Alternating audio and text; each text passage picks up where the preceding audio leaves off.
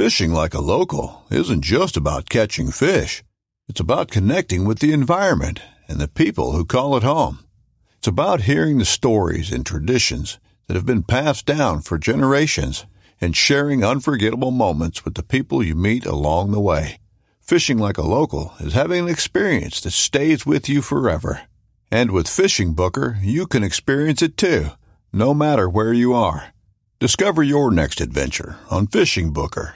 This upcoming concert season will be all about the boots, and Tecovas is your stop for the best in Western style. Tecovas has seasonal and limited edition offerings this spring and summer, including men's and women's boots, apparel, hats, bags, and more. All Tecovas boots are made by hand in a time honored tradition with timeless styles that are always on trend. And Tecovas has first wear comfort with little to no break in period. It's hard to find this level of comfort paired with this level of style. Stop by your local Tecova store, have a complimentary drink or two, that's WCB style, and shop new styles. The smell of fresh leather and friendly staff are at your service. Many stores even have leather custom branding to make your boots truly personalized. And with regular live music and events, there's no in store experience like it. If you can't make it into a store, just visit tecovas.com. That's T E C O V A S.com. They offer free shipping on all boots, as well as free returns and exchanges, and ship right to your door. Go to tecovas.com and find your new favorite pair of boots today. Hey guys, welcome to the podcast. It is episode 557, I believe. Uh, a couple quick announcements. Coming up in a couple weeks, we will be at the Indiana Deer Turkey Waterfowl Expo. Come out and see us. That's a Thursday, Friday, Saturday, Sunday show. We are doing some live podcasts. I believe this is, uh, let's get the show info. It's the 23rd through the 26th. Does that sound right? Yeah, it's the 23rd through the 26th of February coming up here, Indianapolis, Indiana, Indiana State Fairgrounds. We are doing a couple live podcasts on the seminar stage. So come out, sit in the crowd. We're probably going to take questions and kind of like crowd work, hang out with everybody, have a good time. Um, we're going to be next to our friends Big Tine and the boys at Novix Tree Stands at that show. So come out and see the boys. It's going to be kind of the party row there at the show. Um, and then the following weekend, we will be in Des Moines, Iowa at the Iowa Deer Classic. That's the Iowa Event Center, uh, March 3rd through the 5th. And we will also be there with our boys at that show as well. That's, uh, we consider Iowa Deer Classic, Illinois Deer Classic like our two home shows. So, uh, of course, hopefully see you maybe at both shows, Indiana and Iowa. But if not, uh, we'll see see you guys hopefully there at both. They're always a good time. We love the shows. Um, I know we do a lot of them, so they, they don't really lose their steam. Last year we, we we did a lot more shows. Like we did Harrisburg. We didn't do Harrisburg this year. It's actually going on right now. Um, that's just a grind. It's far away. Uh, we're taking a step back a little bit from some of those, but doesn't mean that we won't cycle those back in uh, maybe next year. So uh, those are the two upcoming shows: Indiana Deer Turkey Waterfowl Expo, Indianapolis, Indiana, Iowa Deer Classic, Iowa Event Center, Des Moines, Iowa, March third through the fifth. So hopefully we will see you there. Uh, the podcast is brought to you by Elite Archery. Um, right now, we're going to talk about the Omnia. Now, there is a new Carbon Era that's out, but the Omnia is the flagship um, aluminum riser bow, uh, 32 inches axle axle, six inch brace height. Uh, draw length's adjustable 24 and a half to 30 inches, peak weights 40 to 70, um, 347 feet per second IBO. Scooting. Um, I went all black with mine, all uh, ninja black. I think I'm going to rock both my bows. I'm going to have an arrow as well. I think I'm going to rock them all blacked out just for the year and uh, switch it up. I was kind of like playing with other colors, so but I'm running black on black this this time around. So uh, still working on a code from Elite. We'll get that going. Um, also, Novix tree stands. Uh, you can get on there. We do have a code that is active now, and that code is WCB10 ready to rock. Hunt ready systems, hang on tree stands, climbing sticks, accessories, merch. Um, they got it all. Their merch is kick ass. Uh, they're getting a bunch of awesome designs set up and rocking. Um, hoodies, uh, like a lot of classic looks. Um, big shout out to Ashley Cox. She got us our merch sent out uh, really fast. So we're going to be rocking a bunch of the new Novix gear. Check out the Hunt Ready systems if you're looking for a new mobile setup, uh, a made in America mobile setup. Um, you can rock the Hilo Hunt Ready system, and they have an Echo Hunt Ready system available. Comes with the stand, of course, sticks, um, and stick quivers. So check that shit out. Or if you just you already got your own sticks or whatever you do, you can still just buy the stand on their own, the Hilo or the Echo, um, and that's your preference on what you like. Um, I like them both. Check them out. Code WCB10 novixoutdoors.com. Uh, the podcast is also brought to you by Huntworth, huntworthgear.com. Get on there. Heat Boost is the jam, uh, up to 30% warmer. Um, I love the fit of it. Uh, I went shed hunting yesterday and I wore a Heat Boost jacket just over a hoodie, and I actually ended up having to take the damn thing off by the time I was done shed hunting. So good problems. You want to be warm. Um, and right now they do have a sale going on uh, on a lot of their stuff. Uh, 30, 35% off, uh, 20% off. There's a whole bunch of big sale on their heat boost stuff. So now would be the time to get on and snag some of that. And if you miss that sale, you can always go back and use code WCB15 and save yourself some coin. Um, our boys at Buckstorm work with them guys as well. So, and if they're using that where they're at, it's good shit podcast also brought to you by Big Tine. You will see uh, Big Tine with us at the shows. We're actually this is a this is this is we've been a, a, dealer for Big Tine for about a year, but I think as we get moving more and we're working on this neighboring building, we might become a more um, I guess more active as our dealership for Big Tine food plot seed and supplemental feed. So if you're a local listener and you want to buy some Big Tine seed, um, mineral attractants, all that stuff, um, hit us up. We can figure that out for you. But we are the dealer at the Indiana show. We are at all the trade shows. We're the official authorized dealer for Big Tine. So, uh, bigtine.com. If you don't want to buy it directly through us, you can go to their website and you can use code WCB2023. Save yourself some coin. I think that works for everything. And I will double check on soil test kits. Um,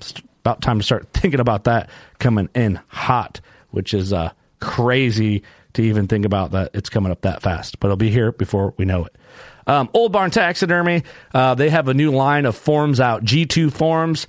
Um, so you can get basically, if you're nowhere near Old Barn Taxidermy, you still want a little piece of Old Barn love in your taxidermy game and save some money and have your taxidermist save some money in their product, good American made product.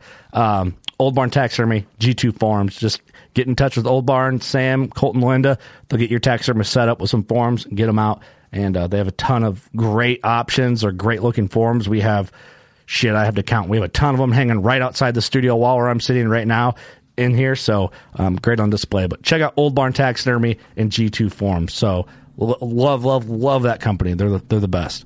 Um, Leupold Optics. Uh, they right now, if you go to leupold.com, they have a how to understanding the number numbers on your binoculars.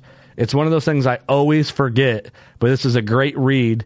Um, right on their homepage right now, leupold.com talks about the magnification, objective diameter, uh, field of view, and kind of does a breakdown of each. So you can really better understand what the numbers are on your binos. And then if you don't have a set of Leupolds yet, but you're in the market, that might help you understand what you really need for the application of what you're going to use it most for. Um, so check out leupold.com. Love working with those guys. Love the products. Been using the shit out of them, especially coming into these two Mexico podcasts that we're going to do. I lived through my Leupold. So um, you got to invest in good stuff. And Leupold Optics is good shit. Uh, Victory podcast is also brought to you by Victory Archery. Did you guys hear the podcast the other week from ATA? Ton of great well, I felt like they were great questions to me, but then I kind of felt dumb for asking some of the questions I asked about carbon and stuff like that. But they really are the carbon arrow experts. Uh, they have an arrow that fits everything you need from hunting, target, even crossbow bolts, youth, traditional. They have it all. Um, check out victoryarchery.com.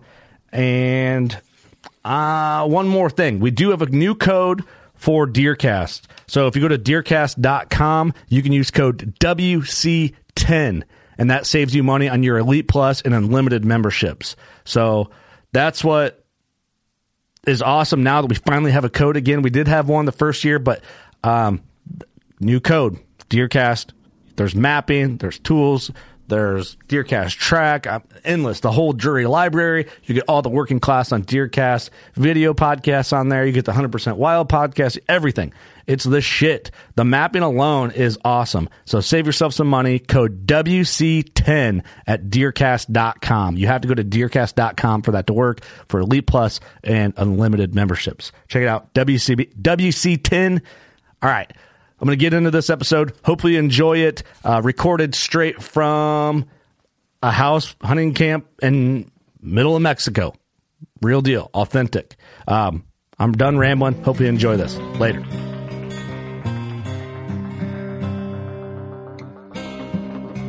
Run, run, run Chase Rolson with Rubline Marketing. This is Jeff Lindsay. This is Michael Pitt. Hey everybody, it's John Dudley from Nock On TV. Hey guys, this is Jared Scheffler from Whitetail Adrenaline. Hi, I'm Taylor Drury from Drury Outdoors. Hey, this is Nick Mundt from Bone Collector. Hey, this is Melissa Bachman. Working Class Bow Hunter. Working Class Bow Hunter. Working Class Bow Hunter Podcast. Working Class Bow Hunter Podcast. Working Class Bow Hunter. Working Class Bow Hunter. Working Class Bow Hunter. You're listening to the Working Class Bow Hunter. That's right, this is the podcast for Billy Joe Lunchbucket, the working man, just like me and you. My name's Travis T-Bone Turner from the Bone Collector. Thank you for tuning in. Nobody pushes the envelope like Working Class Bow Hunter. It's really, really not that good. Working Class. Working Class. Work, work, work, work, work, class, class. Work, work, class, class. Welcome back to another episode of the Working Class Bow Hunter. On today's episode, we have with us Devin Leonard, overall good guy, cemetery buck killer, and box club man. Boom. also next to me, we have Eric Chesser, killer of the famous fire Fireball and owner of Get Hushin', and yours truly, Shed Crazy. You're not gonna do me? Uh, I can't. At my left here, we have Curt as well, world record snorer and Yeah. champion of sleeping. Yes. and the big ball buck killer. Oh, Big- yeah. yeah, but yeah, that's a better title. I'll take that. I'm embarrassed about the snoring. More proud of the big ball buck. You know what I mean? Right? It's no fireball, Fireball. ball, bull, but we got it. Well, we're in Mexico, boys. This is. uh I would say it's the first podcast I've recorded out of the country. I, well, it- it's the one that will make air. I recorded one in Brazil, and I didn't like. I lost the recording. Um, so, You guys didn't do any in Africa? oh fuck, yeah, we did that. I forgot about Africa. First Never mind. Sorry, guys. It sounded I, good. I was trying to build this up to make it something, and I just ruined it. Hey, Yeah. it's the first one in Mexico. It's the first one in Mexico. So we're hunting MMWs. That's a title I made up today on the mountain. On the hill. Mini Mexican whitetails. Uh, I like it. so, or also known as a Coues deer. It's um, pronounced cows. Is that really how it is pronounced? Yeah, I had someone on the someone on the comments on a YouTube video was like, "You need to show more respect to these animals." It it's pronounced cows deer from like Doctor Mister Cows or whatever, and I'm Yeah. like, dude, it will Really? never be cows deer. Isn't Yeah. that like an, that's an ongoing argument? I think like that'll probably never go away. Yeah, the guy that discovered him pronounced his own last name Cows, apparently, but he named it after himself, so it's probably just an arrogant. Coos just sounds better though. Really, Coos is Coos way cool. does. But I, I gotta say, I'm getting some shit. Not a little, just a couple people message me because I've joked around saying I won't go hunt southern whitetails because, well, season's kind of aligned with the Midwest, and if I have big deer in the Midwest, I'm not going to leave deer to go hunt other deer. Southern deer. Southern, typically smaller deer. Not hating on the southern states. It's Like, just what do you mean, like Texas, like those? yeah, like like desert Louisiana and? Alabama, Georgia deer, something like that. But I live in Illinois. Mm-hmm. You know, The so mecca of whitetail. yeah, so people are like, the guy won't go down south to hunt whitetails, but he's in Mexico hunting Coues deer. Well, that's like a little further south. It doesn't It's- quite count. But I don't Yeah. consider. Do you guys consider a, a Coues deer? We're just going with that for the records. If it pisses you off, um, shut it off. But it's it's not. It's a whitetail, yes, but it's not. Also, it is. It's Yeah, like I a, know a what saying. subspecies. Right. I Yeah. consider it different. It's different. Definitely different. Yeah. What do you guys think? Like, you guys have hunted whitetails in the Midwest before. a little bit. Yeah, a few times. What's that experience like for you guys? Because you guys are obviously Western based. Yeah. Um, the the times that I've really done it, I went to Ohio one time Mm-hmm. to like a really high quality whitetail place where it's like trophy bucks only. You don't shoot anything that's under, you know, that's not a known buck, basically. Yeah. And I shot a buck that wasn't a known buck, uh, and it, I don't think it made anybody too happy. But Um, that was cool. I like got the true hardwood experience. I was all Mhm. about that. And then the other one we did is we had a small lease for a year in Kentucky, and we did an early season. Oh yeah. Then I killed a, a velvet buck on the opener in Kentucky. But really, that's the only. I think that's the only archery whitetail I've still ever killed is a velvet buck in Kentucky. No kidding. Yeah. What about you, Eric? Yeah, I've been to a few states. I've been able to kill whitetail in Kentucky. Um, both of them early season. One of them guided. One of them do it yourself. The guided one was piles of corn. Yeah. You know the bucks coming in. They had trail cams of them all. They they kind of had your like these are shooters. Yeah. These are management bucks, etc. I shot a management buck is the only thing that kept coming in. Um, shot a early season whitetail in Kentucky, just DIY with Ben and our our, our buddy Jay, Mhm. and that was a fun hunt. Martin was actually there, who's here in camp with us. Yeah. We hunted a ground blind, which we set up ourselves, kind of the DIY thing, and had a buck coming in and almost got him, like Yeah. really, really close. And then Ben saw some bucks in in like this big pasture, Mhm. like CRP. It wasn't really like ag field or anything. Yeah, Just tall grasses, Tall yeah. grass. It was like in a reseed area where they're trying to like Yep. r- bring back like a, a coal mine or some type of mine. Right, it's a reclaim. Yeah, CRP is like the blanket term for just like just a bunch of stuff. Yeah, gra- it could CRP could be grass, trees. You know, there's so many different programs, but But that was a pretty fun one because I had the tree saddle, had never used it, but climbed in the tree saddle solo. Everyone Mhm. helped me, you know, trim some trees, and sure enough, the buck that I had been hunting was hitting that, but so was this other nine point, and the nine point came in and offered a shot. So I, I shot him at like Mhm. 20 yards. These guys got to see it from the truck. It ran right at him towards oh the no kidding. Do you Uh, do you guys find that enjoyable? I mean, you guys sound like you've had like one side of the flavor of like baited type hunt, and then more of the DIY hunt. Like, is is that? And I hate to always go that when we have like Western guys on the podcast, and always like mule deer or whitetails, and it's like this like regurgitated like conversation. But you guys have actually just like come come out like do white Midwestern whitetails? Does it like hold interest for you, or do you even care? Or, like, Yeah, like I, I went out to Kansas again. This was another um, a guided hunt, and it was like dropped me off at the ground blind, and I shot a freaking smoker, non-typical like 170, 180 type of buck within the first hour of my hunt. No shit. And I, I like legit forget about it. Like, because I Really? put in no work, I put in no effort, and it's Mm. like the, it's literally the dream whitetail. Yeah. And when I see it, I like forget about it. So there's not a lot of memory there. It doesn't Yeah. hold a lot of value to me. Mhm. But I'd say s- the hunts I've been on, um, I've never done it like I've never had that rut hunt. I'm dying. I'm itching to get the rut hunt. like crisp November morning Yes, in the dude. hardwoods. I, I want to see that. I want to see it in person. I want to hear the calling. I want to try rattling all that stuff. Yeah. I've done. I've done early and I've done late, and then like uh, like early October. Mhm. Um, but those hunts to me like are kind of I call them vacation hunts, similar Yeah. to this one. You know, Right, right, It's more about the food, the camaraderie. You're, you're actually like with your friends a lot more. You spend a lot more time at Yep. at camp or the cabin or whatever you're staying in. Mhm. Um, but those hunts are fun, and I would I would love to go do more whitetail hunts. Yeah. specifically in the rut. Yeah, I, that's like the that's what I guess as a you know born and raised Midwestern whitetail hunter. That's what I think everyone needs to experience to understand. Like the the camp is a beautiful thing, and that's like part of it. But like the the crisp mornings of like sitting there waiting on a buck and hearing it come crunching through the leaves, and it's ten yards, and it's like just perfect. But I always just wondered that because I get why like I get why Western hunters. I know it's mostly jokingly throw shade at Midwestern hunting. I get it. I understand it, and most of it's like pretty deserved.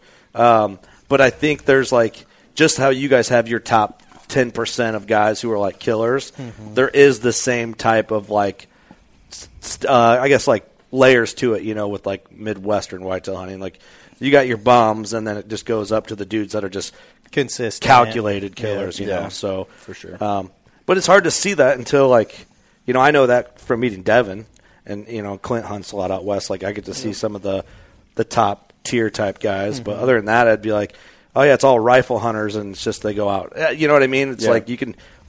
I guess kind of make fun of each other both in like kind of healthy ways. Yeah, I think it- it's important a little bit, but It's so different, right? I, I feel like from what I've done whitetail uh, hunting, it seems like a lot of the effort is preseason. I Yeah. mean, the amount of work that the guys are putting in, trimming, doing crops, like planting, scouting, Mm-hmm. that's pretty wild. You know, like what we did in Kentucky, we went out there summer. We trimmed the grass. Like Yeah. there was just so much preseason work Yeah. that went into a successful, you know, two or three days opening season. Yeah, a lot of it's it's more you're trying to get in front of a whitetail in more a calculated way. And there's people who just go and they get lucky, right? But like be consistent on like a mature one. Yeah. It takes more year round work than it does just like going out and finding one. Yeah. Even though like I still think the mystery of like going hunting and not knowing what's out there is Mm-hmm. kind of like a lost art in a way, or kind of a, an allure that's kind of going with trail cameras. Love trail cameras, Yeah. but I don't know if you guys you guys can't run them in Utah anymore, can you? No, they changed it so you can't run them during hunting season. I think it's Oh. like July 31st. You have to have them down by, and then I think they're close till the first of the year again. Yeah. So you can use them kind of as a preseason scouting tool, but the way we, I mean, we used them all the time during season just to see what was showing up. Yeah. So yeah, I guess it's kind of back to being a mystery, but also kind of sucks really bad. Yeah, you- like you kind of want to know Yeah. what you're doing. But do you feel like do you feel like trail cameras kind of kept you guys? I don't, I don't mean to hard. I don't want to like go deep on this overrated trail camera conversation because it's just overplayed. But do you feel like real quick? Do you feel like it made you not go to certain areas when maybe you should have because a you know you didn't have the one picture of the deer you wanted to hunt or the quality of deer? Does Yeah. that make sense? That question. Yeah, I get what you're saying. Um, Like I would avoid tree stands because the one side of the tree didn't show the buck I wanted to hunt. yeah, You know what I mean? And then I should have gone there because he was on the other side of the tree. Mm-hmm. It's yeah, it's possible that you're missing out on stuff. Just didn't walk in front of your camera for sure. We mostly just use them as a tool to target specific animals. Yeah. Like what's he doing? Where's he at right now? Or like some of the units I hunt, like for elk, um, they're super high hunter pressure and everything. So it's nice to be able to throw up a camera and be like, yeah, there's actually a bull here Mhm. worth trying to hunt. For sure. So I don't know. It's it, it, it goes both ways, but the element of surprise is cool. Mhm. But losing that tool sucks. Yeah, I agree. Devin, you can you can throw in any input at any time. Well, I think we needed to, you know, ask the question: Who is Ben with Shed Crazy? Well, Who I'm- Eric with Hushin? We kind of just dove into it. My bad. I just went Because straight. you know these tail. guys are a big deal out west. Yeah. So, Eric, who are you, and what is Hushin? Uh, well, I'm Eric Chesser. I'm turning 40 this year on April 1st. I've been lugging around a, a camcorder, video camera since I was like 15, 16. That's crazy. Yeah. You know, and again, if you do the math at my age of 40, just that was the years when not many people, kids, had cameras and were out documenting. Yeah. You know, I hate to antlers put and filming and stuff. a title on you, but that's like OG level age. you know what I mean? For sure. It is. It was, yeah. I actually enjoyed filming wildlife, finding shed antlers long before I decided to hunt to Oh, kill. really? Yeah, so that's a story in itself. But um, right now, I I have two partners in Hushin or Hush that some people know about it. It's a lifestyle brand and a media company. Mhm. We utilize social media platforms such as YouTube, Instagram, Facebook, etc., to uh, put out digital content. And with that, we've been able to build a brand that offers apparel and some small knickknacks and accessories.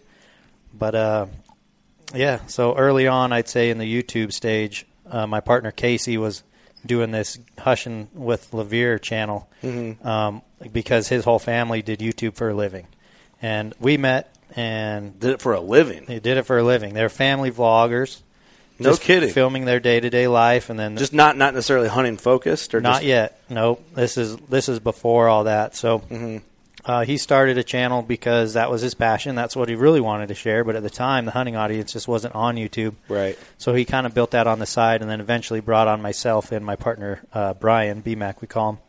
And since then, we've just kind of ran with the playbook that we call it the playbook. You know, just content, lots of content, and uh, with that, we've been able to, you know, get some good partners and sponsors, and Mhm. really grow our lifestyle brand. Damn, Uh, that's so awesome, man. We're we're all three of us are doing that full time. We've been doing that for like three or four years that way. Mhm. Um, so yeah, we get to go hunt and fish and travel and shed hunt and make videos for a living.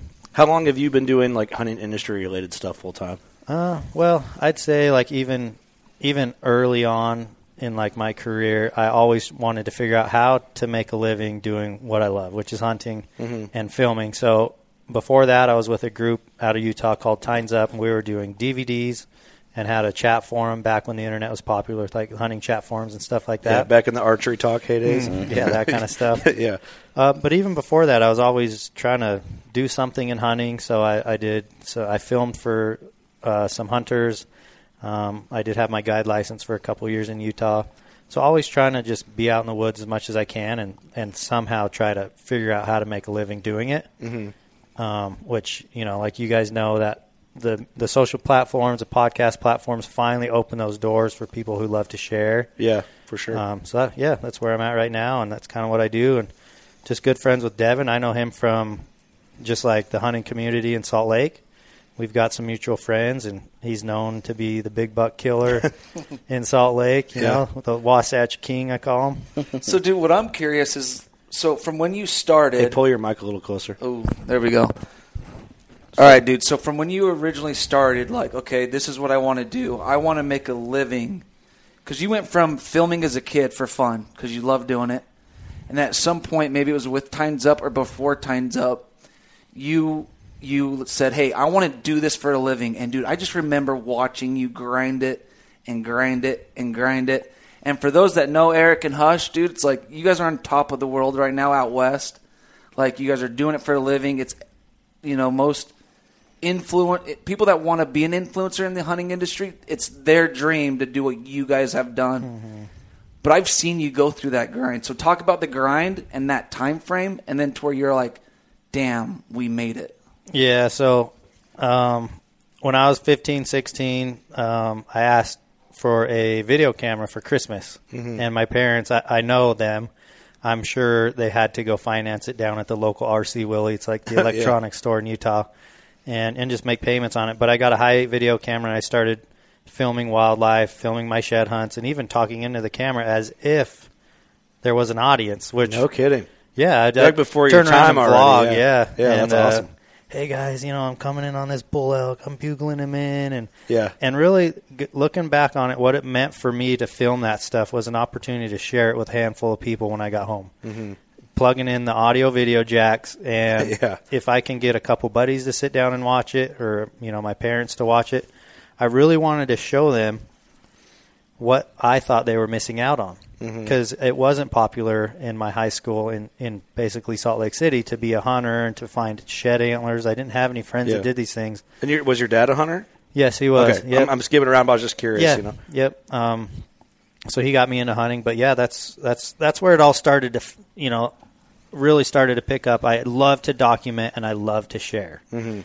And so as that progressed into like the first time the internet came around, which is a pretty funny story, I I got sold on a multi-level marketing like scheme type Yeah, thing. yeah. And it was We all have at one point. It Yeah, the old MLM. Oh it. yeah, they were like wildfire in Utah, but it Yeah. was Burn Lounge, and Burn Lounge would sell MP3s. And you know, when the guy came over and we had the meeting, and he had the audience, and I was in there, his pitch was like, "Hey guys, CDs and DVDs will be no more, and everyone's going to have to download digital content on the computer, and MP3s were starting to pop." So I totally was like, "Yes, this guy's a forward thinker. Like I'm in." So I bought into. I bought into my multi-level marketing thing Yeah. and you had to create a website name, right? Burnlounge.com forward slash whatever you want. And Yeah. mine was Burn Lounge Kid. Really? So Burn Lounge. I never even heard of that for the record. I know, yeah. They, they had a lawsuit, and I got like a fifty dollar check one day and all that. so it's kind of random to be like they had a big class action lawsuit. Um, but Burn Lounge Kid was my username. Well, what it did, Burn Lounge, because I you know bought into this multi level marketing thing, I needed a computer to have the internet. Mm-hmm. So I went down to RC Willey and financed myself a big old big old tower and monitor and all that, and I got Old Compaq. Yep, got tower, my, yeah. got myself the computer, and, and the parents got dial up internet there at the house, and and I just started. That's when I discovered chat forums, things like Monster Muleys and Muley Madness, and Mhm. I started becoming really active on there. But going back to what Devin said, so that's kind of the early stage of like creating content and sharing it because on the chat forums, I consumed content, which I still do. Mhm. I, I really enjoy watching other people put out stories and content and Yeah. YouTube videos and Instagrams and whatever. So I, when I would consume all this content, literally anything I can find on Monster Muleys, I'm reading the shed antler section. I love because I love antlers. Mhm. I'm enjoying all the content and sharing was my way of giving back to that community. So I'm like, oh, if, if there's guys like me that love to look, like Yeah. I should share to just kind of share my stories. Tap into that, yeah. So that's kind of where it all started to materialize into like I love to love to document Mhm. with the purpose of sharing, right? Yeah. So I'd say like out of high school, you kind of are in that that phase of life where everyone's wondering what you're going to do, what Yeah. your career will be, and I really loved um, photography class in high school because we got to develop our own black and whites and do the whole dark room thing. Yeah. And I was filming, so I was like, I should go to school to be a photographer. You know, that's when you that's when you like. I remember pulling up the chart of like professions and like average incomes. And so you always are trying to find like a profession that you kind of like that has a decent average Yeah. income, you know? Yeah. And wildlife photographer like didn't make a lot of money, but it was it sounded cool.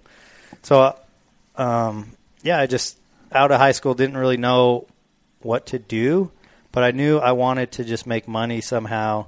Yeah. Doing what I loved, you know, going Mhm. out, filming wildlife, whatever. So I just kept documenting, kept sharing, and um, I actually met my friend Jim Giles at Sportsman's Warehouse. So again, just putting my play myself in places like Sportsman's Warehouse, where you're constantly around people who hunt. Yeah. And I I met Jim Giles there. He was just a customer, and I was selling him boots. I was in the boot department, Mhm. and he offered me to come film hunts on what we call a CWMU in Utah. It's basically enough private land that it's large enough that it creates its own unit. Oh dang. Um, so he's like, "Yeah, I manage the CWMU. You can come and film our hunt." So, like, I was like, "I'm in." So the next time I talked to him, like, "Dude, I quit my job. I'm ready." He's like, "Whoa, wait, what? Like, quit your job? You know? I mean, I thought you'd just come help whenever." Yeah, you just could." like a, just to do it. Yeah. Jim honestly took me under his wing. Uh, Jim and his friend Barry took me under their wing, and I was always filming for them and their Yeah. uh, their kids and any hunt that they had attached to. I would, I'd go film for them. So that's when I first started creating some income going out filming. Yeah, yeah. So he Uh, hired you then. Yeah, he kind of hired like, me. Shit, I gotta hire Yeah, him now." pretty much. You know, I felt guilty. Nice, nice move. Yeah. Guilt him into a job. Still good friends with him to this day, and we've been texting about Mexico and stuff. He comes down here quite a bit. Uh huh. So that's when I'd say, you know, started to create a little bit of income doing hunting, Yeah. doing filming. But that's just not enough, right? It's only a couple months season long, and so then you're telling me that you don't just hunt for a living, It's like not- everybody thinks you do? Yeah, it's not that easy, man. But that was, uh, yeah, just get, scraping by. You know, I'd go Yeah. out and get a summer job, landscaping, construction, just to get by to the next hunting season. Yeah. And I did that for years, like years and years. And then partnered up with the guys at Tines Up. That was kind of the next phase, which we were doing DVDs and chat forums and going Mhm. to the hunting expo. And honestly, at, at its time and its peak, at least in the Utah crowd, it was pretty popular. I it, I remember seeing that, and I'm not in the Western Yeah. crowd at all, which is like an untapped market for. It's just different. There's like a divide a little bit, you Mhm. know. But anyway, But that that was kind of the next phase. Was uh, I learned a lot more on editing. You know, we did DVDs and had some movie premieres. That's what started that. Mm. Um, and that lasted probably four years. Me doing that with them full time. And again, I was making eighteen hundred bucks a month, and I'd say all through my twenties and early thirties, I made no more than twenty grand a year. Really? doing that kind of stuff. And I'd, I'd go get jobs randomly, you know, in between to kind of help substitute. But I wouldn't say it really was like that moment, like you said, Devin, where it's like, okay, this is working, this is going until like five years ago. You know, I started, I partnered up with Casey and Hush, and I went full time instantly. Mhm. Like on all these partnerships I had, I'm usually the first one to say, I'll do it. You know, like, yeah, I'll, I'll live off not much and Yeah. just to give this thing a try. And it worked, man. We got on that YouTube wave early. Um, a lot of the, it was really tough conversations with partners at that time because they're like, "So what? You make YouTube videos with like all the they're Yeah. all on there with all the crazy cat videos?" Like, what Oh, you mean, yeah, you know? yeah. And but we just believed in the platform. We believed in digital content. We saw the window, and and we were there. You know, arguably could be you could say first or right in there. Yeah, oh, yeah. In the early stages of YouTube, and just committed to it. And yeah, I'd say about five years ago, it's kind of like I can make a a good living. Yeah. Hunting, you know. Yeah. And I when I started out, I was uh, sending out every order. You know, we had an e-commerce store. I was doing all the orders, doing Mhm. all the YouTube, doing all the content. Slowly, you start Just hiring that out and stuff. Yep. So it's been a grind, man. I, I'm like I said, I'm 40 this year, so 35, 34 was probably that time where it's like, hey, this you can give this a go and actually make Yeah. make a good living. Damn, dude, that is a grind. But it's cool. It's like your passion, your commitment to it, and then not being scared of like doing some work to do to get after it. Like, Yeah. I kind of felt like lost too out of high school. It's like, yeah, what do you want to be? I'm like, dude, I'm 17. I don't know what Mm-hmm. I want to be, you know. But I didn't. I didn't care about anything. But I was so scared to go full time, like nervous, like on the podcast. yeah, you know, like it was it, it you know, not to bore you with my story, but it just you know, it took time to grow and it got to a point I'm like, ah, I probably could. then my dad passed away a couple years ago. It was like, well, if I don't try it now, then I'm gonna just always kick my own ass. Yeah. always, you Yeah. know. When I'm 55 and I'm like, man, I'll retire in 10 years or whatever, you know. So it was kind of like a just a big, I don't know, like is a mental hurdle, is what it was. And Yeah, I it's think- sad to say it took that to make me do it, but it made me realize, like, just try. yeah, it. you got to go for it, right? Yeah, just buckle down. So I don't know. I think there's a special type of person that has something burning in their head and their heart so hard that they have to try it. You know, Yeah. you're at work, but you're mentally just thinking about, you know, you got something else to offer this world. you I've feel got- like you're in like a. You almost feel trapped. yeah, you do. bit, and, you know? and if you ever talk to Taylor Young, our good friend with Devin, he's got. I mean, I I love hearing him because he'll be like, "Dude, I remember we'd be in that call center, you know, on the phone, and all you would think about, talk about, was hunting and filming and Yeah. going, and you need to go do these things." And Yeah. yeah, man, that's how I was. I just burning in me all day, twenty four seven. Yeah. Well, I mean, I think hunting passion, like if you're really into hunting, which you have to be if you're going to like work in the space, because you have to be willing to do the work on the other end. Because you don't, you don't, no one really hunts for a living. Like Mhm. it's, it looks like it. You know. Yeah, you don't you don't go on a hunt and then like check shows up. Yeah, you don't yeah. kill a you don't kill a buck or a bull and like sponsors signs. start sending checks. Yeah. Damn, It's he not really, how it works yeah, he killed all. that nice. Here's a check. Yeah, it's like, a oh, you got to do some stuff. Yeah, Yeah. I don't think a lot of people understand that too. I think there's a lot of people standing on the sidelines who are like, "Well, I'm a better hunter than them, so I should make more money than them." Like, bro, that's not how it works. It's not how it works. How long have you been in the in the game full time, or just I guess in general? Because Yeah. the, the backstories are fun. Yeah, for sure. I I've been in full time. I'm about to hit six years in the next day or two, I guess. So, Congrats. Thank you. Congrats to you. I didn't tell you. Yeah, congrats. thank you, It's man. amazing, man. So is the next day? Is it tomorrow? Twenty the twenty first. It'll be six years. Dude, that's my birthday, Dang. bro. yeah, that's the What's day. up? That's the day I walked out of my job and was like, "Screw this! I'm never going back." What'd you do before? Um, I did a lot of different things. I did granite for a lot of years with my dad. He owns a company that makes uh, headstones and stuff like Oh, that. Oh, no So, kidding. yeah, we did that for about eight, eight or nine years, and Mhm. then I was going to uh, paramedic school. I was doing my EMT. I was going to be a, a paramedic and then a firefighter, but I just lost interest in that. But I had another job too. I was a custodian at a high school, and that was for me like the best place to be because it gave me like so much time every day just to chill. Yeah. And like I, I could do my work in like two. I could I do like my that, work though. in like two hours or three hours, and then it's like, man, I got six hours to kill, and it was like Instagram. Did you work? Did you work on hunting stuff at that? Yeah, point? that's all I did is make stupid videos for Instagram. Like I would just sit on my phone and and like I made Instagram a couple years prior, and it was just like I like shed hunting, so I want to post it on there. Yeah. But I would just sit like in my janitor's closet and try to think of stupid like funny videos, and I would just post them on Instagram, and they started popping off and started getting a following, and then I kind of got to know these guys um, through social media, and they you re- shared some of my stuff. We kind of became friends, and Oh, just through the interaction of like you having like popular videos or funny videos. Yeah, yeah, Well- a lot of like that, and then I I kind of knew you before. Yeah, so I'll, I'll chime in here real quick. So when Instagram started doing like stories or short videos or Reels whatever was shit, first, Yeah. um, Ben, you know, would pop up and have these funny videos. And I remember I just went to his page, followed him, and then just hit the message button and then said, "Hey, man, these videos are freaking funny. You need to not stop. Like this is awesome." But when I sent it, it auto populated our previous message. You know how it would do that? Like it would come from unread. Well, there's a Oh, there's yeah. like three or four messages from Ben and not a single reply from me ever. Oh damn. But one of them's like, "Hey man, I really love your Fireball elk hunt video. Like I'll share it on my Monster Bulls Facebook page."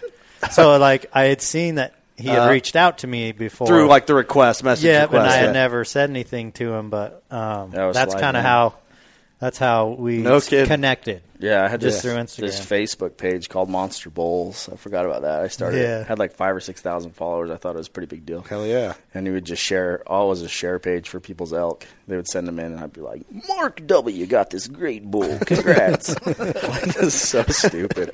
It's awesome, dude. That, those are cool. yeah, yeah, they are right. People just follow along because they want to see what everybody's killing. It Yeah, it's like, yeah. It's like the I don't know the wall of the the gun store, you know. yeah. But yeah, so uh, when That's you- hilarious. I remember when you killed the Fireball, that was like a big deal. You were still hanging around Tines Up, and I remember seeing that bull and be like, "Dang, this is cool." But we kind of started talking more and more. Uh, I got to know Casey a little bit too through social and BMAC, and then uh, I think I decided that I was going to start. That I was going to try to pull the trigger on it. I, I, dude, I jumped way early. You know, like you Did guys, you guys, you like, had to grind it out forever. I was so dumb. I was just like, Dude, I love that though. This is, dude. You know, how many people are going to quit their jobs after this podcast. I, I have to. I No, have no, to follow don't up. quit. Like I have a, a lot of people that are like, "Dude, I did it. I quit my job." I'm like, "Dude, what are you gonna do?" like, You have uh, kids. Yeah, Dude, I've had some people quit. I'm like, it wasn't time. Yeah, But, well, um, how do you know when it is? You know, Right, and it was kind of the culmination of things for us. Like it really was early to jump as far as like the career side of it goes. Mm-hmm. But me and my wife had gone through like years of getting out of debt. It was something that we were already working on, and we got the wheels like turning on that because we just decided that we were getting held down by by debt. Like we had house debt, car debt, credit card debt, everything, and Yeah, we just buckled down. And, and when we got fully out of debt, I was like, I can feel like I can do anything now. Feel totally free yeah, that's yeah. and we were driving. Me and my wife one day were going. I think we were going to or from marriage counseling, which is kind of funny. But um, I was. I love your honesty, man. I do. It's awesome. it's true. She. Uh, we were going to to marriage counseling, and and uh, I was whining about my job. I'm like, I hate working there. Like, why do I even go there? You know. Mm-hmm. And she's like, Well, why don't you quit? Like, she told me she's like, you either got to quit bitching or you got to quit. And I'm like, okay. So I called my It's a boss. woman right there, man. while we were driving. I like it. And I said, hey, I'm putting in my two weeks. I'm done. And he's like, okay, cool. So Damn, that's that it. was it. Yeah. And I'm like, I had no plan. And so um, I just had like maybe 20,000 Instagram followers. That was all I had. No YouTube, no nothing. Mhm. And uh, I think you got word of it from somebody. Yeah, somehow I found out you were quitting. Yeah. You either told me or And he called me like the day, and he's like, "Dude, you have to YouTube all this. Like, you have to share this with YouTube." Mhm. So my final day of work, I made my first like official YouTube video, and I was just clocking out and like walking out, and Yeah, I was like, dude, you need to document that moment you hit the timestamp on whatever you clock in and clock out on, like film, Yeah. and talk about how you feel. Mhm. That's And awesome. That that video is always fun to reflect back on, but man, it that just was a, such a boost. Even just that first Yeah. vlog, Yeah. it's so relatable. Right, you know? right. Because, dude, it, I get what it's like to work a job that you hate. Right. I mean, most people do. yeah, And most people have a job like before I was doing this full time, which I could be back at a job. You know, it just you never know. That's why you got to keep. That's why you, you got to stay stressed to a point. Like really, that might sound unhealthy, or maybe I have an unhealthy mindset. Like stay stressed to motivate you Yeah, to totally. keep doing stuff. I guess maybe I need to reroute how I think about things, but it's just scary, right? Like I'm, I'm just, I'm, I'm one year in, but like I know it was like every day. Like I just felt like I was being held there just because I had to be there, and I did all this work, podcast work on the clock, right? You Right. know, like thanks, John Deere. But um, yeah, that's scary, man. But it's cool that you did it that way. Yeah. I was I was glad how it went down. Like uh, the video, I felt like turned out really good, and it really attached people to the story. Mm-hmm. And if you go look at that video, there's hundreds of comments of people like, "Dude, you got this. This is gonna be so cool." And so I just really tried to catalog like the daily of what it's like to try to work in the hunting industry. Mm-hmm. And like I wasn't sure what my goal was. I was hoping that it would be something through YouTube, but I I said in the beginning like if I get a cool job in the industry, that's cool too. Yeah, And I just started kind of scrapping. There's like a local camel company, and they would hire me to help like do returns on inventory and stuff. And yeah, um, I would just mostly make shed hunting videos. So I Mhm. would just like drive all night. I had two little teeny kids, and my wife would, she was teaching at the time, so I'd stay with the kids all day. She'd get home from work like on a Friday, and I would leave, and I would drive to Nevada to pick up elk sheds and pick up as many as I could, make as many videos as I could, and then try to be back for her to go to work on Monday. That's awesome, man. And we ran it like that for a long time, and just kind of kept fighting through it and kept the YouTube going until it grew to the point that I could get some sponsors coming in and get a little bit of money flowing here and there, sell Yeah. some antlers, do side work, flip stuff on Facebook, whatever it took for for like five six years to where it kind of now feels like oh I can do this and earn a decent living. you Yeah. know? and a lot of it just came. I feel like my process was so much shorter than a lot of guys out there, especially just because I had so much help from these guys. They Yeah. were so willing to share contacts and to help me out and be like, hey, try this on your YouTube. Or if you're talking to a partner, like here's the terminology, here's the here's the way to phrase it, here's how you do a contract. So Yeah, almost like how to market yourself. you know? totally, yeah. So the learning curve was a lot shorter for me, and I was Mhm. able to monetize a lot quicker just because a lot of like a lot of guys like Hush had paved the way. Yeah. So I'm super grateful for that. Dude, that's awesome, man. I love like your tra- both your guys' transparency with telling the whole thing because like one thing I'm running into is like our brand is working class bow hunter, right? And so we always, we're all come from different work backgrounds. Mhm. When I so we signed a deal with Drury Outdoors, which is the king of whitetails. I don't, you Mhm. know, I'm sure people know him out west, Yeah, of course, you know. But Oh, yeah. um, so we produced a series for them, and like that was a big step in me. Like Mark gave me a chance, and we worked that out. But then I remember when I first quit my job, all I got so much judgment of like you got to change your brand name, Yeah. Right. And I'm like, yeah, but working class doesn't it doesn't mean you have to be miserable, Right. Doesn't mean you have to have a boss, right? right? That's such a funny topic, and and Ben and I, and even Martin, we've had these conversations where it's like you'll have people root for you when you're grinding on a, a nine to five, Yep. and they, they love to follow you. They'll buy your hats. The moment that you kind of like level up a little bit, and maybe Mhm. you can quit and you start going full time on on the hunting gig or whatever. Yeah, There will be people who will t- just turn their backs to you and just say, "Yeah, I liked him better when he, He was sold out. I liked him better when he was, you know, working a regular job and Yeah. he was doing this on the side." And this is kind of a weird mindset, right? Like, It's so weird. And The I think the most common, most obvious place people see it is musicians. Mhm. Like I'm a huge Zach Bryan fan. Mhm. I I knew Zach Bryan before he got huge, and I remember like listening to my wife. I hope this dude blows up because people need to know about him. They blew up. Yeah. Now if I was like, I don't like Zach Bryan now, he's mainstream. it's like, yo, Yeah, hey, same thing, Keep dude. rooting for the guy. You know, Yeah. like, Yeah. you know, I can get if all of a sudden you became a complete d bag.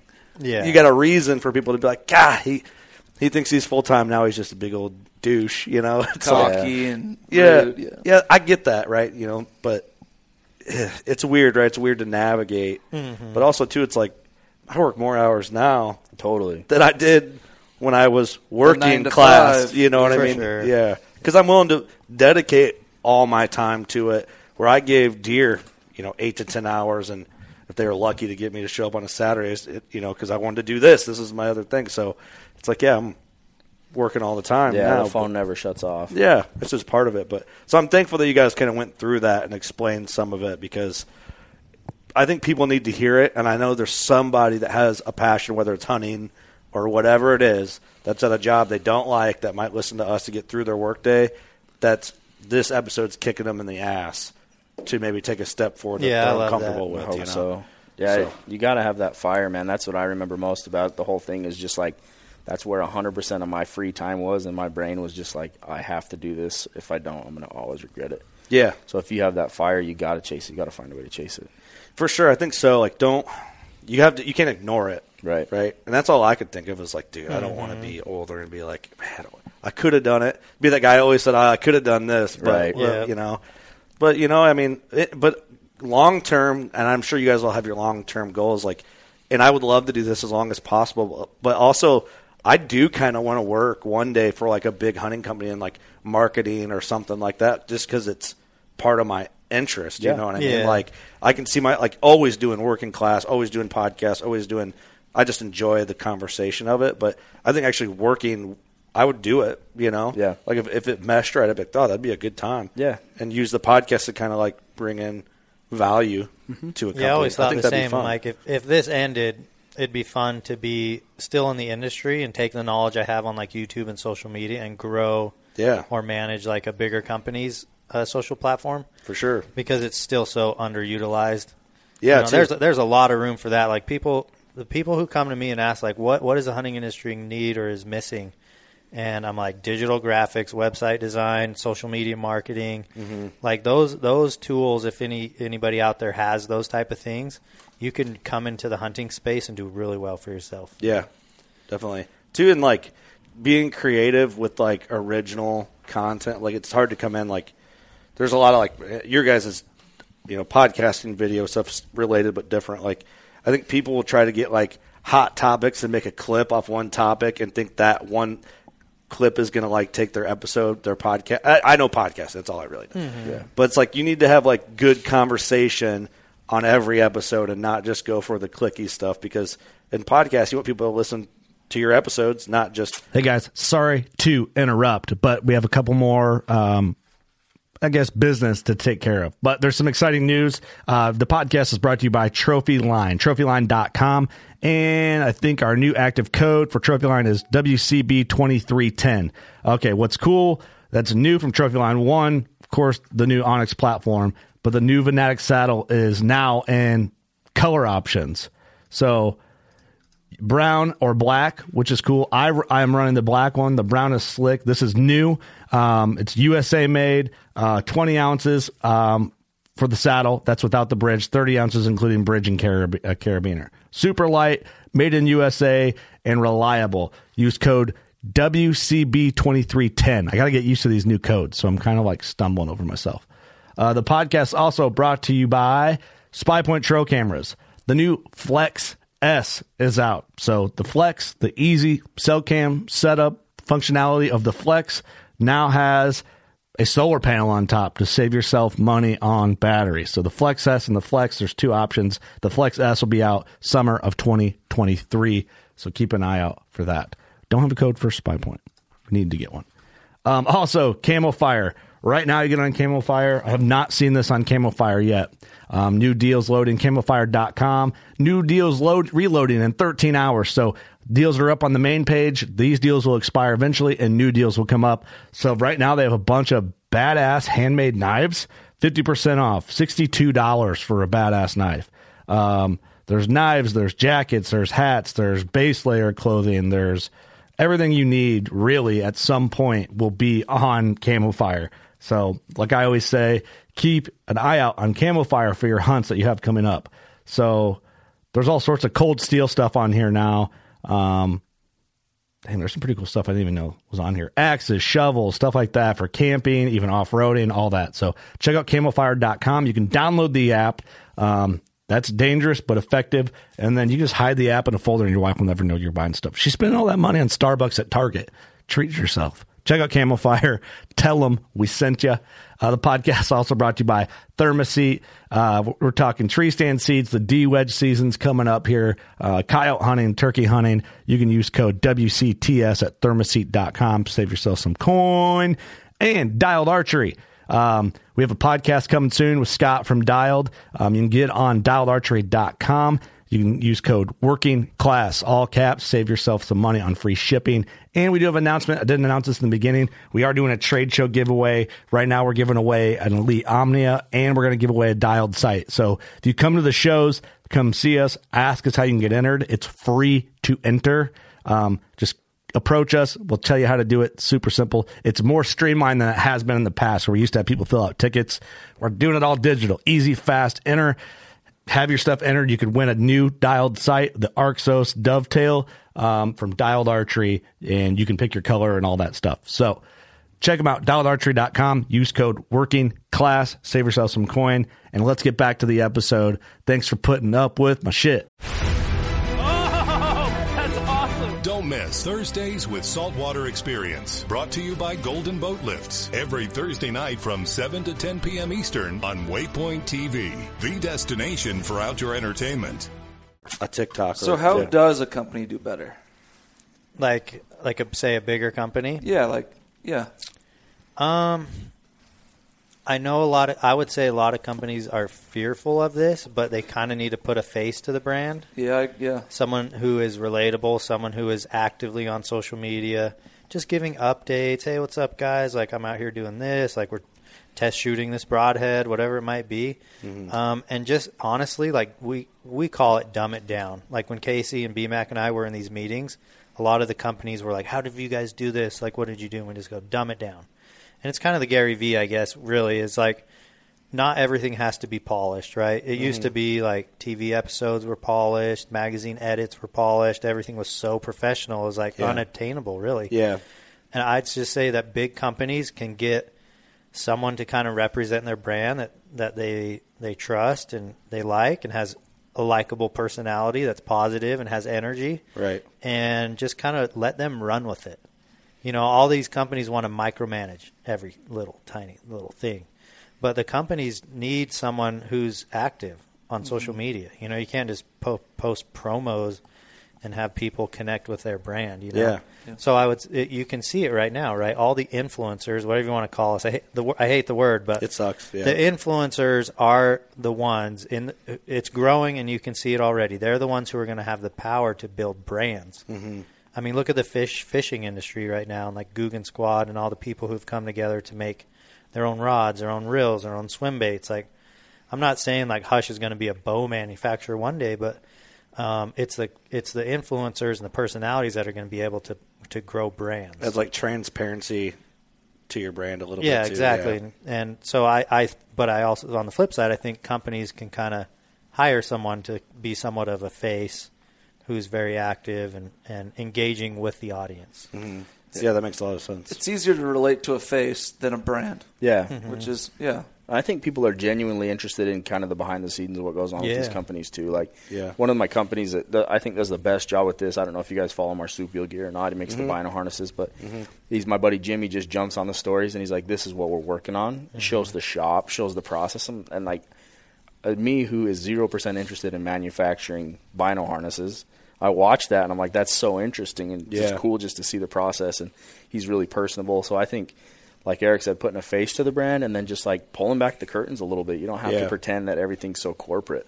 Yeah, that's one thing I like about like your guys' channel and stuff too. Because like our YouTube is like we don't put any effort into it. It sucks, and it's like then I watch it and I'm like, man, we should. I was like, but like what I think like what do we do to like get engagement on Mhm. it? But it's like you guys are like personally talking to the camera. You're seeing more than just like a shot. You know what I mean? So I can see what you're saying. Like people want to see what you're doing too. Yeah. You know, just in general. Yeah, some I can't remember who told me this, but um, hu- humans like we're we're just naturally like uh, curious, Mhm. you know, about other humans. And the one little example I cannot remember where this came from is, say you're driving through your neighborhood at 2 a.m. Lights are off, lights are off. This house lights are on, and someone walks by the window. Like it's it's you can't help but wonder what are they doing up. Like wonder what they're doing right now. You know? Yeah, yeah. So it's kind of a weird, a weird example, but people are interested, you know, in other people. And one thing we have to for, for uh, remember as the creators is things that seem dumb or mundane to us are interesting to others. hmm That's know? what I don't think I can tap into. Like I'd be a terrible vlogger. You just feel like everything you do is boring. Well, right? yeah, it's like nobody wants to see that. That's Yeah. how I think about it. Uh-huh. Yeah. And it's true in some cases, right? Like there's people sure. that don't want to see that, but then there are people who like whether it's out of boredom they want to watch it or whether they're trying to learn something about what you're doing. Mhm. Like i- it's something is like shooting your bow, simple as shooting your bow in the backyard or whatever. Like people, there are people who will tune into that and be like interested in that, and and Mhm. uh, I, I'm always surprised by that too. Like the little things when I meet people in public, they're like, "Hey, man, I saw in this video like you had this going on in one of your videos." I'm like, "Who would pick Yeah. up on that?" Yeah, yeah. And they'll ask you about it. It's interesting. That is interesting. Well, I remember like some of the because growing up in the Midwest, it's like I didn't grow up watching anything Western based. Rarely Mhm. until and just how we talked off the podcast yesterday or whatever. Like you guys watched some whitetail. You know, it's more the other way because all that was TV, main TV was whitetails. Yeah. Mhm. So I thought that was interesting because I'm like, man, I, the whole time you guys had to be screaming. Like, give us more of what we do. yeah, like you know, show and- us a mule deer, show some elk, you know. yeah, and meanwhile, I'm just like, yep, there's Michael Waddell, you know, which is like he, he's the best, you know. But uh, I don't remember where I was going with it. But like, oh, I guess once I started watching more like Western related content, you know, that's where I became aware of like some of you guys, what you guys do and stuff. Mhm. But like one video that pulled me in was you showing off like where you have all your taxidermy and your setup and stuff. So I guess it goes to the point. I'm like, what's this guy got going on? That's pretty cool. You know yeah, what I mean? see, like that's a perfect example of like somewhere that I'm I'm there often. I see those animals in that taxidermy often, and even I forget like this is a dream. I mean, which it is even for me. But like I can go through and show this probably every day, Mhm. and there's people that would never get sick of it. Yeah. But sometimes I just think, ah, what, I got nothing to film. I got nothing to talk about. I have like 200 antlers in there to talk about, you know, like Yeah, yeah. But yeah, it's you know the the whole vlog and and being relatable and being vulnerable. Mhm. You know, putting yourself out there to be criticized and stuff. Um, that's what allows people to kind of get to know you and Yeah. feel like you know feel like they yeah feel like they know you. I guess so. Casey Neistat, he's a big YouTube vlogger and he's a filmmaker, like Hollywood status.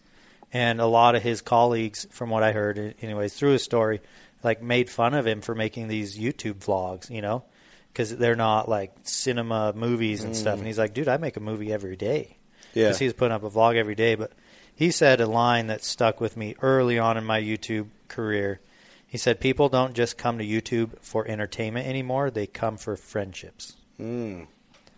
And I was like, dang, that's powerful, right? We all Yeah. come to be uh, part of the community and Right, get to know people and comment in the sections and engage. And so he said that, and that was coming from someone with like millions of subscribers. It's like, oh, wow. Wow, yeah, that's I got, powerful. I got to hop on this train, and I, It's I a good get way it. to look I, at I it. totally get it. Yeah, and there's it's surprising too how many people come up to you in public and they're like, "Dude, I feel like I know you. I feel like I know Mhm. you so well."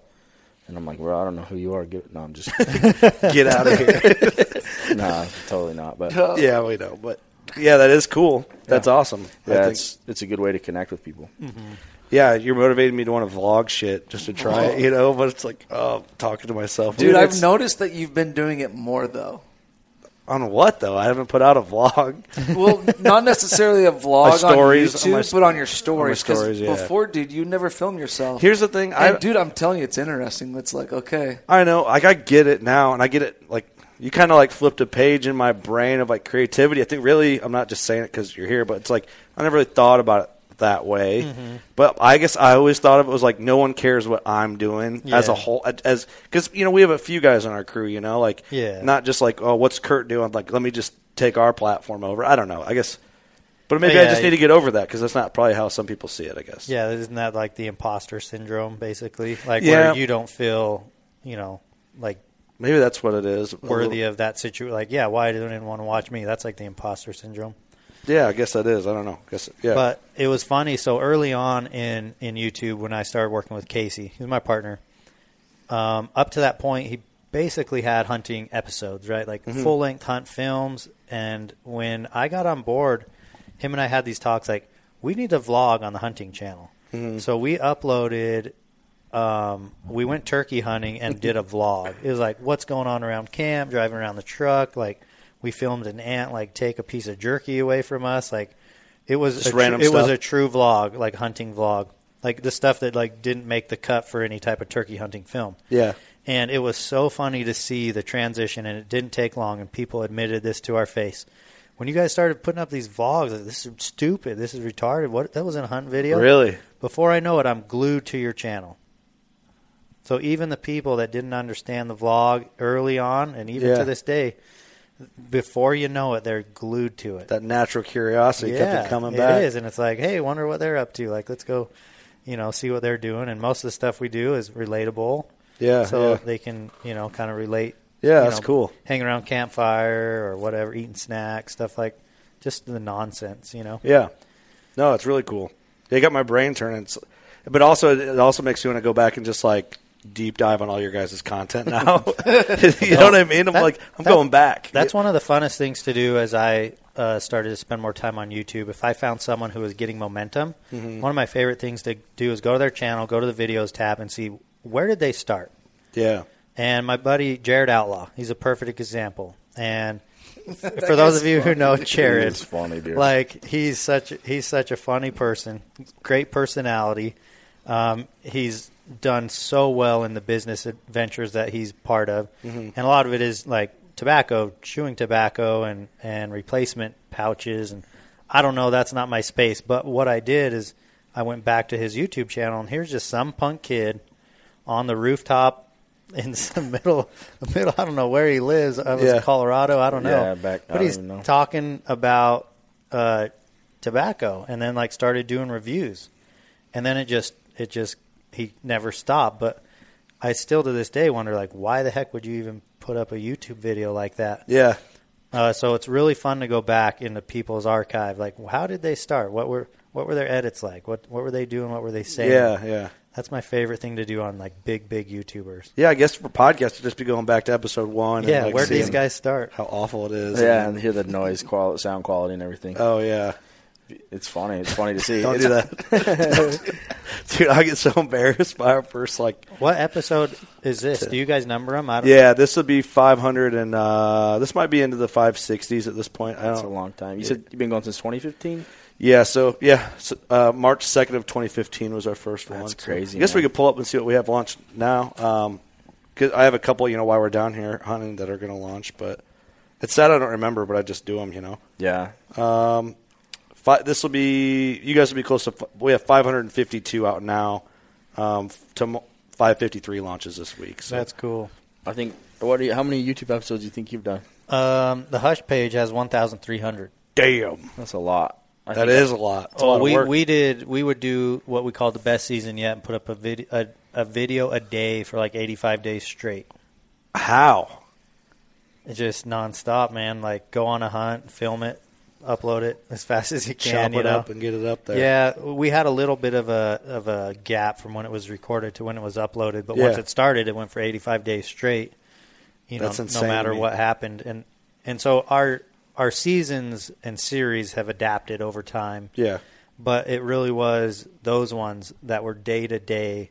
Even though a lot of people said, "Hey, next year I'd trim out the fat," you know, like Mhm. the vlog stuff and the day, daily stuff. Yeah. But that that's the one that probably got people to get to know us on that next level. Yeah, I can like see that. really deep dive into our Yeah. our personal life, at Mhm. home life, even some of our relationship stuff. And That's a hustle, stuff. man. Well, Drury does that. They do the deer season. Like during season, they're pretty much like semi live, kind of like Yeah. that. But that's dude, that's so much work. Yeah, That's we, so much work. We did a still to this day one of a lot of people's favorite is our uh, semi-live Colorado mule deer series. Mhm. So we would film that day, edit it that night, and upload it in the hotel, and hope that it would upload the next morning. So Just by the, the shitty internet and the people were yeah yeah people were watching what we were doing the next day. Wow. Yeah, that was dude. Those were epic, man. The first those semi lives, I remember watching all those while I was the janitor in the closet. Custodian. You're a custodian. Let's talk You about. should it. have been working, There's a couple of phrases there. Janitor in I the was not in the closet, and I also was a custodian. You're a custodian. but I was anyway. So, do, have you ever had anybody through that semi live series be like, "I know where they're at. I'm going to go meet them guys." Oh yeah. Oh yeah, yeah. And there was there were some times where we put out content of a big buck that people would see it and hunt it Oh, really? the next season. Um, not a big deal, man. It's like a double edged sword what we do. We'll all Yeah. say that all day. Like what we do to film our favorite shed hunts, to film our favorite hunts, OTC hunts, a lot of public land, mostly public land, other than this kind of stuff. Yeah. Um, it's a double edged sword, right? Because people are going to get wind and, hey, you know, I always, it's nothing's wrong with it, but like the young kids in town, oh, we saw Eric, and then it spreads like wildfire. Oh, he's Mm. hunting down that such and such a road. Yeah, yeah. Picked up all those sheds down that one road. I saw him in the truck, you know. Yep. But it's a double edged Yep. sword. But I always have to think like the big picture of of uh, what I do, at least personally, is to change lives positively daily by sharing the things I love. Mhm. And you know, we want to acquire more hunters. We want to get more awareness about conservation, and then be able to give back to the community. So if I've got to like I don't know, someone's going to see the bull I'm hunting or find where I pick up sheds, but the big picture is one, I get to do this for a living and I get to have this freedom to go hunt and travel and hang out with guys like you guys. Mhm. And then on top of that, you know, you might lose a, a public land spot. I, I just don't care. I respect that. Yeah, that's cool. I I trade it. I wouldn't trade it for anything, you know. It's such an interesting thing. Is like in the Midwest, everyone's so weird about properties because there's not like the public land. That's like, man, it's so like w w guys up in the Midwest don't even post trail cam pictures because the next thing you know, someone's trying to get you kicked off a lease or something like that. But but it'd be different if it was like there was more public and all that. But I, I like that. I like your perspective on it. You know, I think it, that's probably the healthiest yeah perspective to have. I on could let it eat me away and you know really piss Yeah. me off and put me in a bad mood and have a bad attitude about it that someone found my favorite OTC elk area. But at the end of the day, like again, because I have the time and now I have the resources, I'll just find another spot. Yeah, you're thought out, man. You have you, you seem like you have a very healthy mindset. I've been lucky. I, I can say that. Like, I guess just naturally, my brain is wired um, optimistic. Yeah. and positive. I'm very lucky. You uh, that's, that's I didn't cool. realize that until I got a little older, and people would just start, "Dude, why are you so happy? It'd be so nice to be so easygoing as you. Like, what's it like?" And I'm like, "You're not like that." Not everybody is. I'll be. I'm not wired that way. I think I'm wired. I want. I lean negative, Really? but I'm. It's part of my humor a little. Mhm. But I'm trying as I get older to be happier and well, not, not that I'm like sad. I walk around sad. It sounds bad. Sad hunter. yeah. like See, I dude, guess I wouldn't. I would not say that about you. you though. wouldn't see. I feel that way internally though. Yeah. Okay. So yeah, but from the outside perspective, I'm like, yeah. Okay. It's happy-go-lucky. Well, that's dude. good. I'm not a dick. Yeah. I mean, yeah, you can be a dick. Yeah, but but oh, for You're sure, a happy one. Definitely, You're a happy one. You smile when you're a dick, but I, I catch those vibes off you.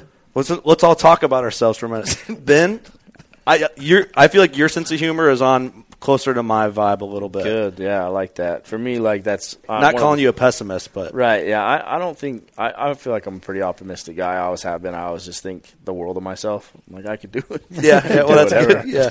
No, so I, I mean, I obviously had different times with that, but um, for me, like I just really want hunting to be fun. Like For I, sure. I think like when I got into it, especially, it was like this really serious era of hunting, Mhm. and it was like magazines and dudes not smiling and like Yeah, tough guy. yeah, so serious about it. Like just like a, I don't know how to a nice way to say it, but it was just it was sa- it was like sad hunters, like you know, I mean? Like people like like frowning and looking at their bucks and looking all serious. I'm like, this is stupid. Like, Yeah, yeah. When I kill a deer, like I get pumped, I get Yeah, psyched, and smile. I've seen that. Like I love hunting about like Dude, it's tough Devin to 'cause of smile- that, smile next to Devin, though. Devin Like- gets so wound Oh, up, yeah. bro, and Eric Yeah. too, man. It's just like that's what it's up. Like Yeah. if you go watch that kickstand video that Hush just put out, like the this excitement that you can feel, like that's why I got into it. Mhm. So if I can make it funner for people, or like I want to watch people who make it fun, not people who are like, oh, it's so sacred, you know? Because like Yeah. it is, but you don't have to act like you're a monk, you know? Yeah. yeah, it's so true. But yeah, like there's times to like buckle down and be serious. I don't know. I feel like that's how we hunt together, kind of. Yeah. Like I feel like I joke around. I'm like, all right, I got to quit joking around. People trying to glass. You know what I mean? Like I'll say, I'm in the background saying dumb, dumb shit. It's like, all right, shut up, shut your mouth for a little bit. These guys are trying to find a deer, but. No, I, sad hunters is hilarious. Yeah. I'm using that forever. Don't be a sad hunter. Yeah. that's good. Well, I enjoyed the conversation, fellas. I appreciate you taking the time and hunting hold on, to we got to talk about a little bit about Mexico, dude. Oh yeah, oh, no, I did have something I want to do. Thank you for bringing this up. I want each of you guys to sell me a, a Mexican Coues deer hunt because people that are listening, they're like no interest. Mhm. I want you to give a sales pitch on a Mexican Coues deer hunt. Let Right? me let me start it off, okay? I'm going to give you a sales pitch about Mexico, and then these guys Okay. can pitch the Coues deer. So why I love Coues deer hunting, dude, is not just because of the hunt, Mhm. but I love the atmosphere of Mexico. And most maybe most people don't like that, but when you cross that border, dude, it's like you just stepped into a whole different world. Like when we first you haven't gone through the border border that we typically cross yet Yeah. but it's like you're in the U.S. You're an hour and an hour away from Tucson. You cross that border, and there's this small little Mexican town, and they live in these little cement buildings, Mhm. and it's like you're now stepping into what is this like a second world, third world yeah. country, and to me that's just so fascinating. And now that I've been down here for ten years, dude, I've experienced running into the cartel. I've experienced running into the cartel spotters where they're up on the same hill that we want to be on, and they're looking for the federales, making sure that they don't find their drug runners. Mm-hmm. And I've never had a bad experience. We leave them alone, they leave us alone. But to me, dude, that might scare your listeners. Everyone's like, yeah, I'm out but on to that. me, dude, but to me, dude, that's what I find so fun about Mexico is I've never ran into anything, and over the ten plus years I've done it, I've probably been in really sketchy areas that most people would think are sketchy. But to me, dude, nothing has ever happened. Seeing the culture, the food, trying to understand what they're saying when I have no idea, and we're just using like sign language. Thumbs and then, up, thumbs dude, down. one of my best. You haven't experienced this yet, but one of my favorite parts about Mexico, dude, is you got this rental car, and dude, you're just cruising. You get full, you get full coverage, and after a long day's hunt, dude, you just blast some music, whether it's like some rap that maybe Ben might like, or some old country that I might like, or maybe a little Elsa. Who knows, dude? but you just bump that music, dude, and you start cruising on that dirt road back to camp. I don't know, dude. That's what I love about Mexico, but the Coues deer are cool too. How do you say dude in Spanish? Vato. Bato. Bato, bato. Oye, I was gonna vato. see- How many Remember- batos? Simón, sí, Okay, sell me a Coues deer hunt. You sold me on Mexico just now, but sell me a Coues You guys want me to sell it or do you want to sell it? You sell it. I figured everybody could have their own pitch. No, yeah, we'll top. We'll, Be we'll tough. top it. So besides that, the other thing about Coues deer, dude, it's kind of like a friendship hunt, camaraderie hunt, like what Eric was talking about before.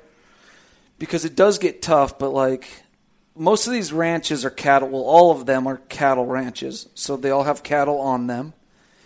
So with that, there's a bunch of roads that they have built already, so they can go check their water tanks, their corrals, or go to the other rancher house or whatever it may be. So it's easy to get around the the ranch. So for Coues deer, what we're doing here is we're driving around to a high point. We get out of our truck, we start glassing for a while, and I love the glassing game. If you hate glassing, you're probably not going to like really enjoy it. But if you love getting up and just searching for deer, then you're gonna love that. And then once you actually find the Coues deer, that's when it's like game on, dude. Mm-hmm. And that's like you've been searching for 30 minutes, you haven't seen anything. You've been searching for an hour, you haven't seen it, and all of a sudden something pops up. You're like, please be a buck. Okay, it's a buck. Okay, does it got in? Okay, okay, how big is it? Mm-hmm. And dude, that like that thrill of like it's just like sitting in a tree stand, dude. You've been sitting in there for three days, you haven't seen nothing. All of a sudden, here comes that shooter buck, dude. And you're just like that like Yeah. heart pumping thrill finally made all that time worth it. Yeah. So, dude, Coues are different. You, there's, you know, they're just they're cool. They're, they're hard to find. They're hard to kill. And if you love whitetail, you're gonna love Coues deer. I mean, come on, dude. There's nothing better than like messing with your little brother, right? Yeah. okay, solid pitch. So yeah, that's it. I, the, I didn't sell it very well, but you could hear the passion. Oh yeah, You know? bad. The passion What's sells. up? I- We need to start doing more video podcasts. See Devin smile. Just bouncing around Yeah. that million dollar pearly whites. Well, he probably Oh. took a bunch of your guys' bullet points. Dude, from your if you guys pitch. want to see it, okay. So last year Eric was down here and he killed a stud of a Coues, and we, dude, we were just hammering it out. And I think we both had a goal of like, dude, let's kill like two stud giant Coues deer. Mhm. And I think if it came down to it, Eric would have settled, but he didn't have to, dude. It was like day eight of our ten day hunt. Mm-hmm. But anyway, what I wanted to, I don't know if you want to tell this story, but if you guys want to see like what Mexico is all about, Eric did a three episode video on his YouTube channel with Hushin. So what's the YouTube channel? Hushin. Yep. Just Hushin. H U S H I N. So it's it's Hushin, but if you guys want to see like what Mexico is all about, I can take those episodes and put them in the episode description. If people, Cool. If There's- people don't feel like looking, which it's easy, but Yeah, so we'll if make you guys easy. want the full experience, watch all three episodes. If you guys just want to see like how cool c- Coues deer are, and you just want to see the hunt go down, Yeah. What is it? There's three, right? Yeah, uh, there's definitely multiple episodes. But yeah, so check them out. Yeah, I think we did a good job documenting like what to expect, right? And that's what I like to do on these hunts because Yeah. growing up, I never thought I'd be in this position to go to Mexico and do Yeah. you know Coues deer hunt. So I like to document things with the idea of like show people what they can expect and also give them an experience that most of them will never have. For sure. But if anyone is interested in Mexico, um, it is Coues deer is fun because it's challenging.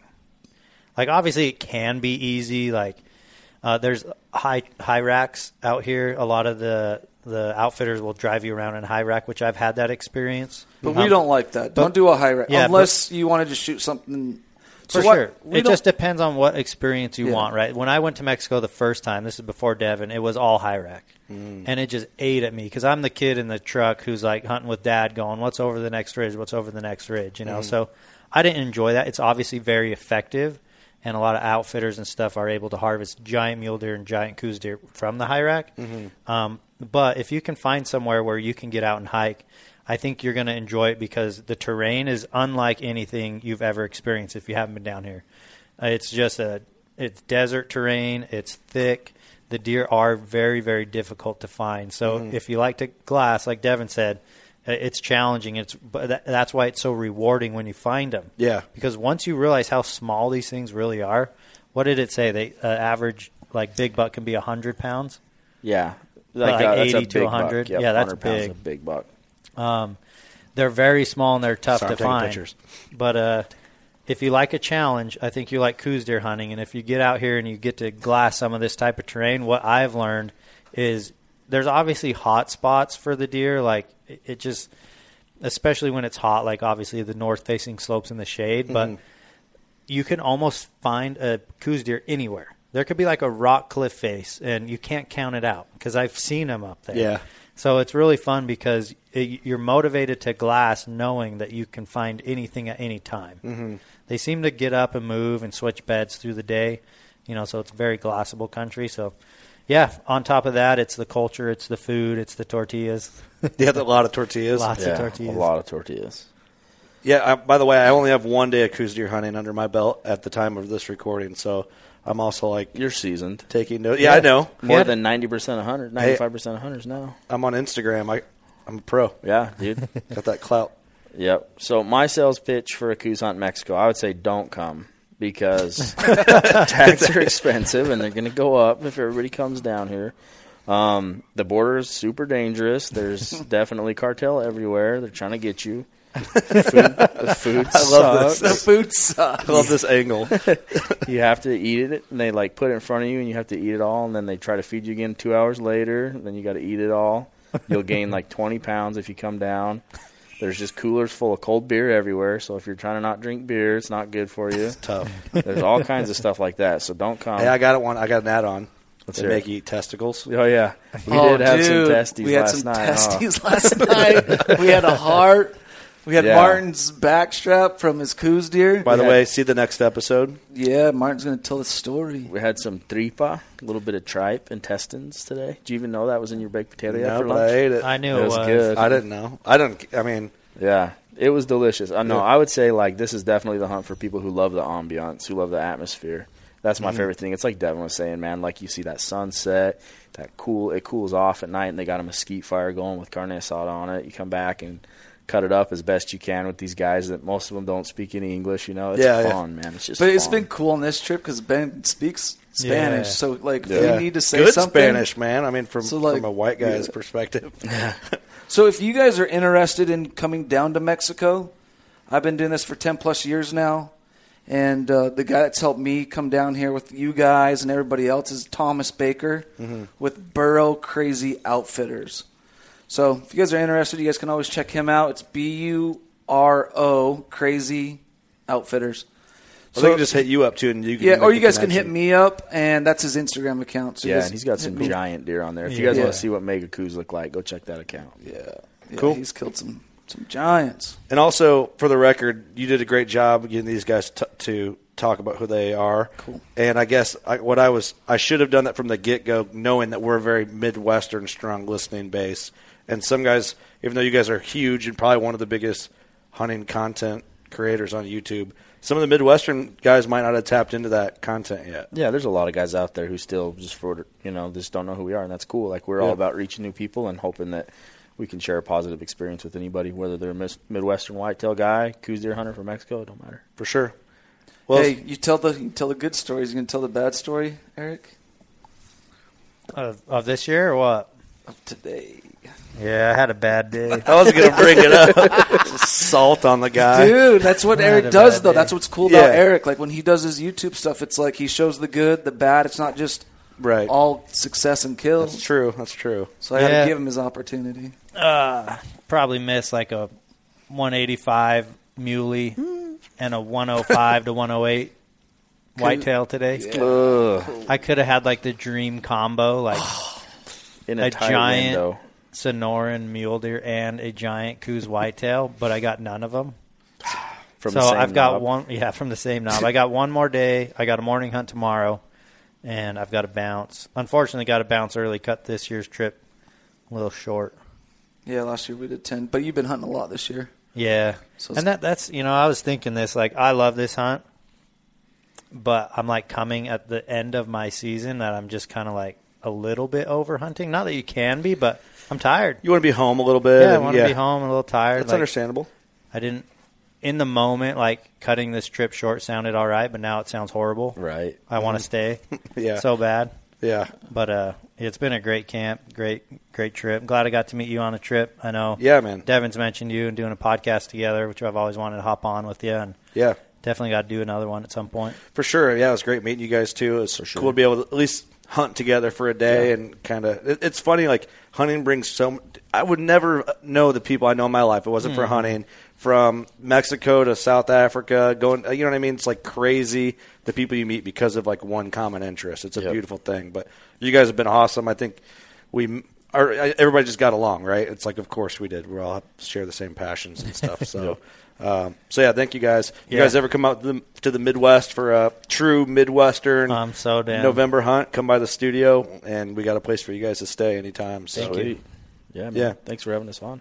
Yeah, appreciate it. Um, I always close out every episode with "Go shoot your bow." That's what we do. So, Go wanna- shoot your you, bow. You want to do it? Yeah, there you go.